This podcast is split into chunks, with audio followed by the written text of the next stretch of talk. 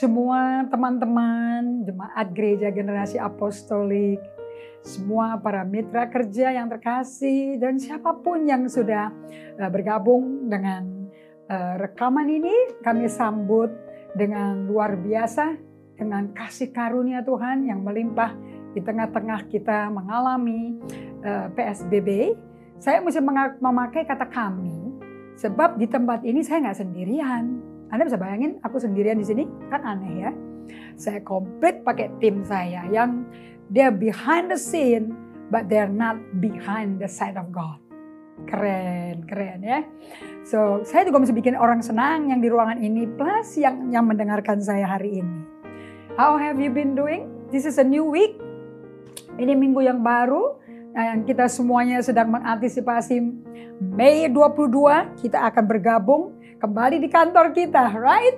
By faith we can do it. Nah, terakhir kali saya mem mempost kepada Anda pertanyaan. Dari pernyataannya seorang theologian dari Jerman, seorang penulis yang luar biasa dan dia tulis jurnalnya semua. Beliau meninggal karena dibunuh sama uh, rejim Nazi karena dia tidak mau sepakat dengan Hitler.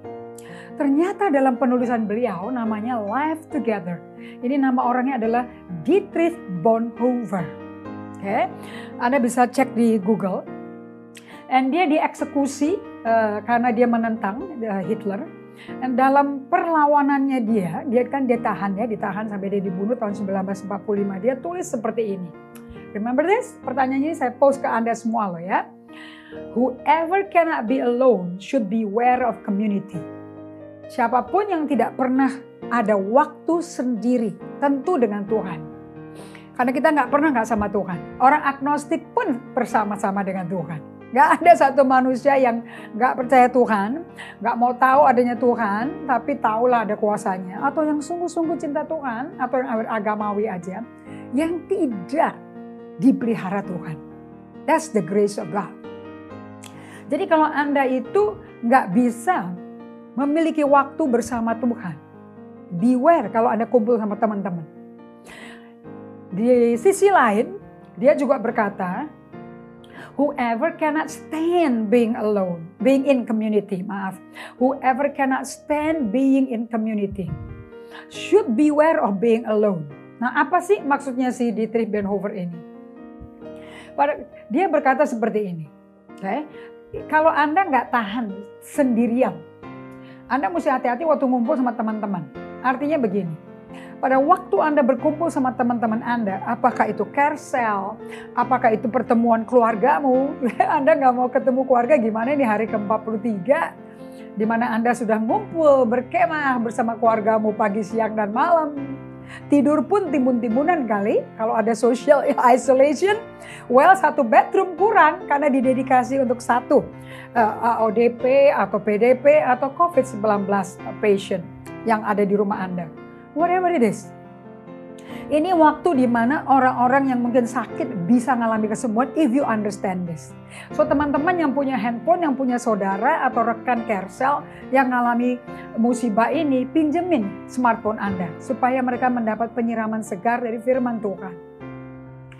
Dietrich Bonhoeffer berkata seperti ini.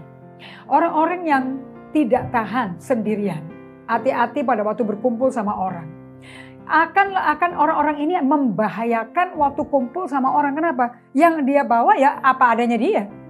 Kalau dia penuh kepahitan, amarah, dendam, maka yang keluar pada waktu ketemu mereka yaitu.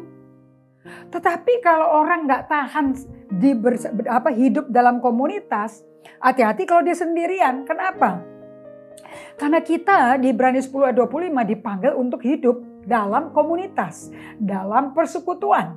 Kita nggak pernah dipanggil untuk hidup hanya sendirian. Manusia mati kalau hidup sendirian, you know. Nah, kalau sebab satu-satunya tempat waktu Anda sendirian cuma satu, waktu Anda mati.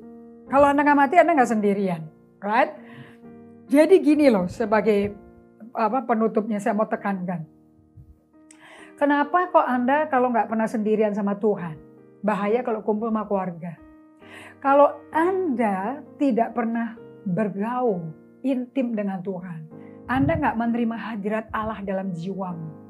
Anda nggak diinfus kasih Allah yang fresh. Waktu Anda ketemu keluargamu, yang keluar hanyalah ungkapan pahit marah-marah Anda. Dan Anda mau menuntut orang-orang yang ada di sekitar Anda, supply kasih itu. Gak bisa. Tidak ada satu manusia sekalipun dia biji matamu, kekasih jiwamu, yang kau jatuh cinta tergila-gila, suatu hari bikin Anda gila loh. Karena dia gak bisa memberikan padamu apa yang kau tuntut. Apa yang Anda tuntut hanya dapat dari Tuhan.